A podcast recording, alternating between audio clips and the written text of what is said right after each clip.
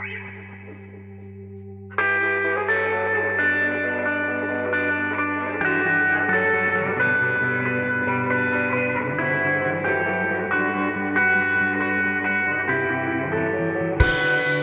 amigos, vamos a comenzar con el segmento que se llama Analizaremos Canciones, analizando canciones, en donde vamos a hablar de la canción que se llama Historia de Salvación, que es de un grupo que se llama Hechos Nuevos, y esta canción es de su álbum Camino a Casa, que fue publicado en el 2016.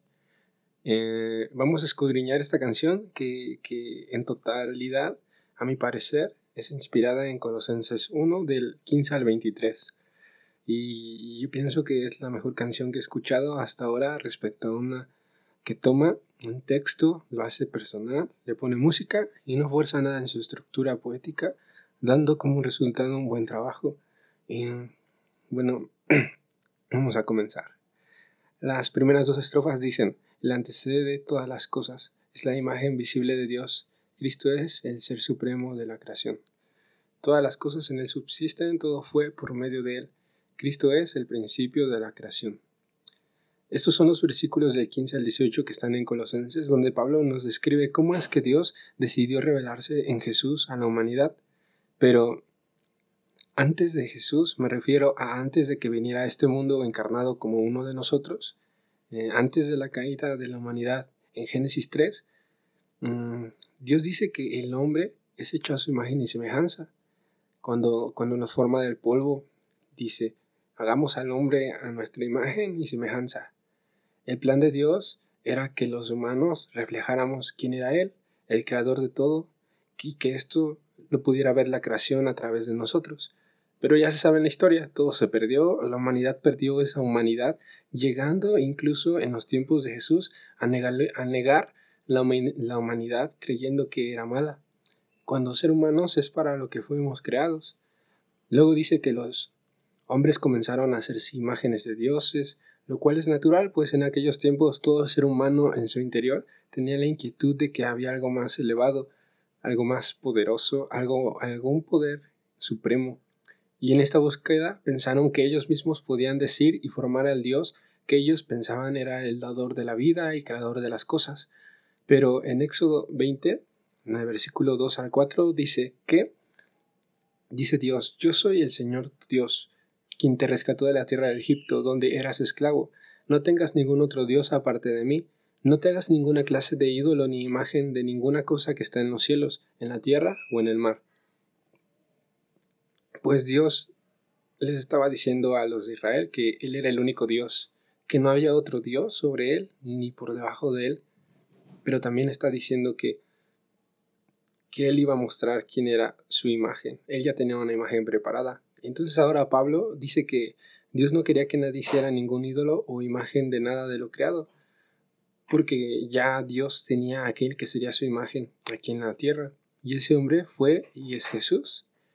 En el precoro leemos: Dios habitó con toda su plenitud en él, reconcilió, hizo la paz con su sangre en la cruz. Y estos son los versículos 19 y 20. Pues Dios en toda su plenitud le agradó vivir en Cristo y por medio de él. Dios reconcilió consigo todas las cosas. Hizo la paz con todo lo que existe en el cielo y en la tierra, por medio de la sangre de Cristo en la cruz. Jesús fue este segundo Adán que vino a reconciliar todo lo que se había perdido en el relato de Génesis 3, que esencialmente fueron tres cosas. 1. Fue la relación del hombre con Dios. La segunda cosa fueron las relaciones humanas. Y la 3 es la relación de la naturaleza con el hombre. Luego en el versículo 21 y 22 vemos que Pablo dice: eso los incluye a ustedes, que estaban lejos de Dios, eran sus enemigos, estaban separados de él por sus malos pensamientos y acciones. Pero ahora él los reconcilió consigo mediante la muerte de Cristo en su cuerpo físico. Como resultado, los ha trasladado a su propia presencia y ahora ustedes son santos, libres de culpa y pueden presentarse delante de Él sin ninguna falla.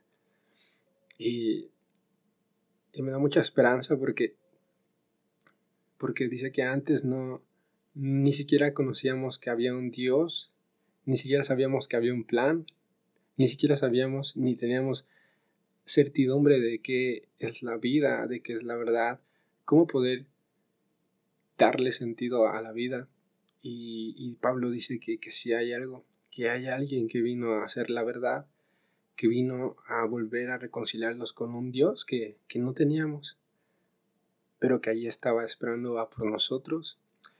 Y bueno, después ya en el coro nos cuenta acerca de estos versículos que acabo de leer, que es que antes éramos solamente extraños y nos acercaste a ti, quitaste la culpa, hoy vivimos para ti, en otro tiempo no te encontré y hoy aquí cantándote en tu presencia estamos, sabemos que eres Dios.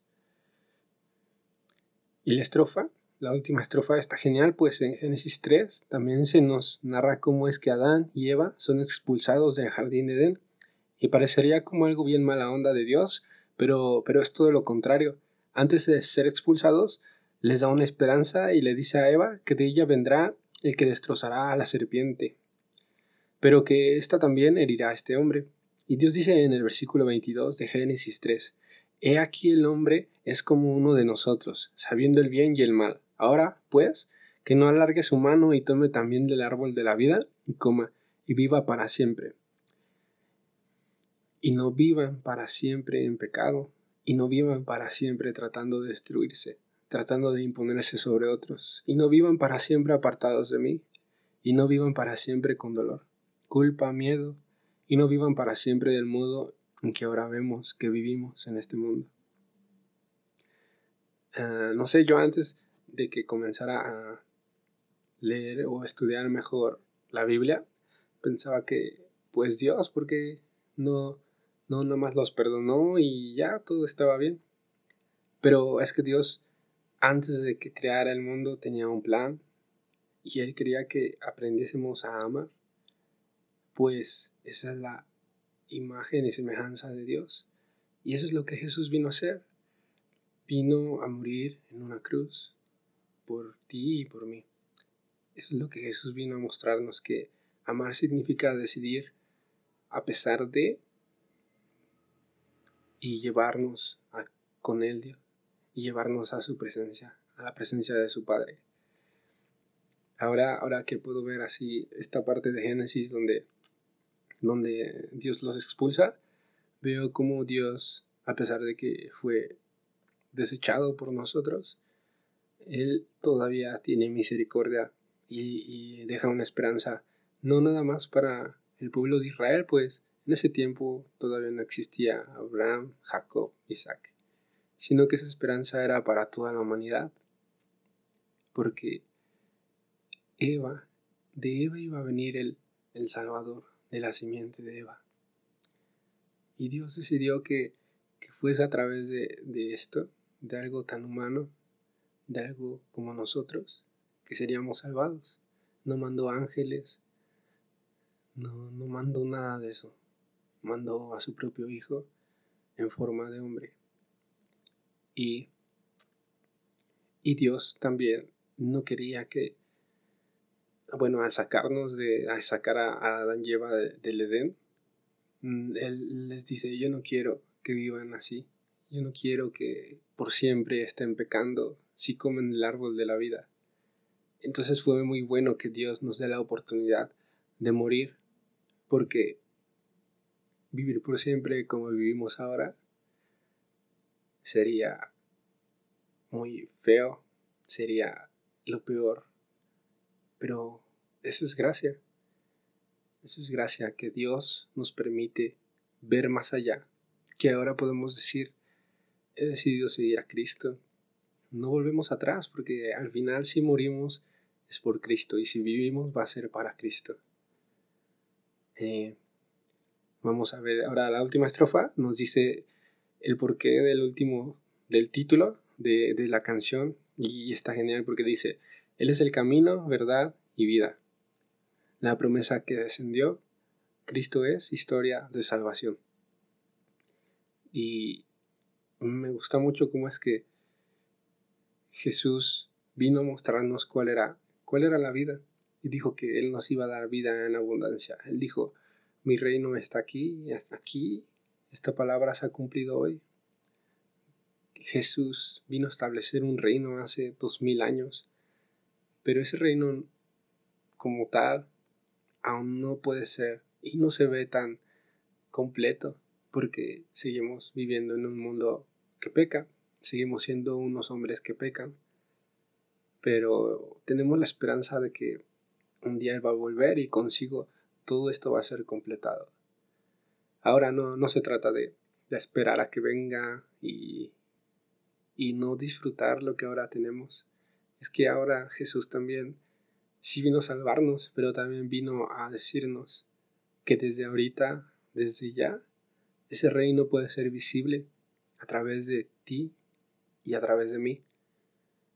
Porque la imagen de Dios, su semejanza, la puso en nosotros. Porque cuando las personas que no creen o no tienen a Dios nos ven, puedan verlo a Él. Y eso es que Cristo vive en ti y Cristo vive en mí. También en la canción hay una parte que dice que Dios habitó con toda su plenitud en Él. Y es que Dios decidió habitar en Jesús y Jesús decidió habitar en nosotros. Dijo que iba a darnos su Espíritu Santo y que Él iba a morar con nosotros hasta el fin de los tiempos. Entonces, esa parte de la Biblia donde dice que todo lo imposible para el hombre, para Dios es posible, es eso, que ahora podemos amar a la gente, que a pesar de que podamos ser destruidos por ellos, podamos decir como Esteban, perdónalos porque no les tomes en cuenta este pecado. Y qué difícil, porque nuestra humanidad nos sigue diciendo que tenemos que luchar, que tenemos que salir adelante por encima de quien sea. Pero si tu vida es transformada por Cristo Jesús, sabes que esta vida, por muy buena que parezca, no se compara a la eternidad. Pero al mismo tiempo, esta vida puede ser tan parecida a la eternidad si tú vives amando a tu prójimo. Si tú vives sabiendo que Jesús está contigo todo el tiempo, que no descansa cuando tú te duermes, que Él está ahí cuidándote. Jesús, en Colosenses, Pablo trata de decir y dice a los hermanos que Dios jamás se apartó. No era su idea estar lejos de nosotros, no era su idea crear esta tierra y dejarla y a ver qué pasa, si crece o si no crece, si me da algo a cambio. Su idea era estar con el hombre, su idea era estar con la humanidad. Y ahora, gracias a Jesús, por medio de su sangre, tenemos paz para con Dios. Ya no somos sus enemigos, sino que ahora nos llama amigos. Ahora, esa es nuestra misión, esa es la tarea, que tenemos que ir por los que aún no tienen este Dios, el que estamos conociendo juntos, en el que estamos tratando de amarlo también, y Dios está contigo, Dios está en ti. Y Él quiere que las demás personas también puedan estar con Él. Así que te animo a que donde vayas, si vas a tu trabajo, si vas a la iglesia, a lo que sea que hagas, a practicar un deporte o algún hobby que hagas, siempre tener en cuenta que Jesús está ahí. Y que esas personas que están alrededor tuyo necesitan este Jesús. Y que tú tienes el don, la gracia y el privilegio de poder llevarlo en tu corazón. De que cuando llegas a ese lugar, todo se enciende. Porque tú eres una luz. Tú eres esa sal también que no deja que el mundo se echa a perder más. Vamos a hacer esa tarea. y estoy seguro de que el Señor hará todo lo demás. El Señor hará crecer la semilla que las personas vean en sus corazones cuando hablemos con ellas, cuando les demos la mano, cuando los abracemos. ¿Sabes? Todos tenemos algo que dar. Si tú sabes sonreír bien, sonríeles, dales eso a las personas. Si tú sabes abrazar, abrázalas. Si tú eres bueno para hacer negocios o tener dinero, bendice a las personas. Si tú eres bueno para hablar, dales todo lo que tienes a las personas. Si tú eres muy bueno en la Biblia, enséñala a la gente. Si tú sabes cualquier cosa, dalo a la gente. Todos tenemos algo que dar, todos. Y ahora que Jesús ha reconciliado todo lo que somos, ten la confianza de que lo que das va a tener un fruto en las personas. Que esas personas van a poder decir, yo vi a Jesús, yo lo vi en Él. Que tu familia pueda ver a Jesús en ti. Que tus amigos lo puedan ver. Y saben, es bien necesario hablar y predicar el Evangelio. Pero también es bien necesario amar a las personas. Y bueno, esa es la canción del día de hoy. Y creo que fue muy rápido porque la canción es muy clara. Es todo Colosenses ahí plasmado. Es muy hermoso. Y vamos a terminar. Y gracias a Dios por tu vida, a ti que nos escuchas. Gracias porque tú eres esa luz que Dios escogió que brillara. Tú eres ese candelabro que Dios prendió con su espíritu. Gracias porque también Dios decidió habitar en toda su plenitud en Cristo. Y también Dios decidió que Él habitase en nosotros. Gracias a Dios porque ahora la imagen que Él creó en nosotros, la semejanza que Él puso en nosotros, ahora puede ser de nuevo visible. Ahora podemos llevar este mensaje con nuestra propia vida. Y en el nombre de Jesús, amén.